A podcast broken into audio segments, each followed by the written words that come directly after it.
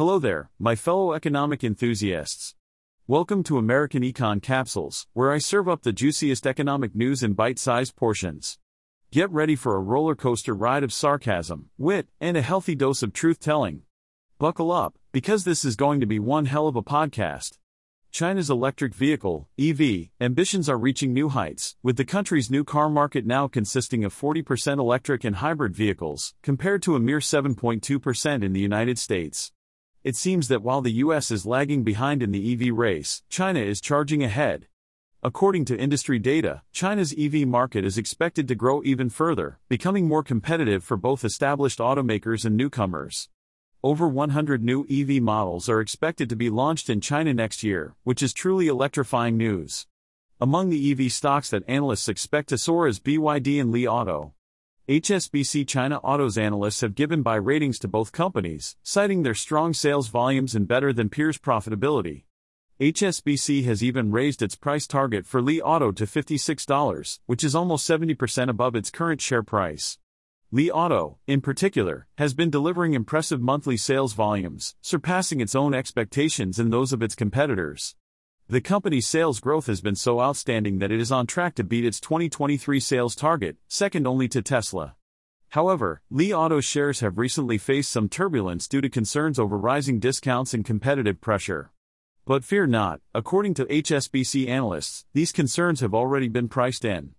They believe that Li Auto's growth will remain strong in the coming year, supported by a strong product cycle.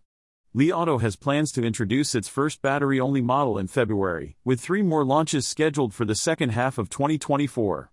With these exciting developments, it's no wonder that analysts are bullish on Li Auto's prospects. But Li Auto isn't the only EV player making waves in China. Huawei, the Chinese telecommunications giant, is set to reveal details about its latest electric vehicle, the Aito M9. Huawei is collaborating with several automakers in China to create a smart car ecosystem. Jefferies analysts believe that Huawei's technological leadership will accelerate the development of China's smart car industry. In terms of investment opportunities, Jefferies analysts recommend Chang'an Auto and 4U Corporation Chang'an Auto, a state-owned car manufacturer, is partnering with Huawei, while 4U Corp is an auto parts company. Both companies are well positioned to benefit from Huawei's involvement in the EV market. While China is undoubtedly leading the way in the EV industry, it remains to be seen whether other countries, particularly the US, will catch up.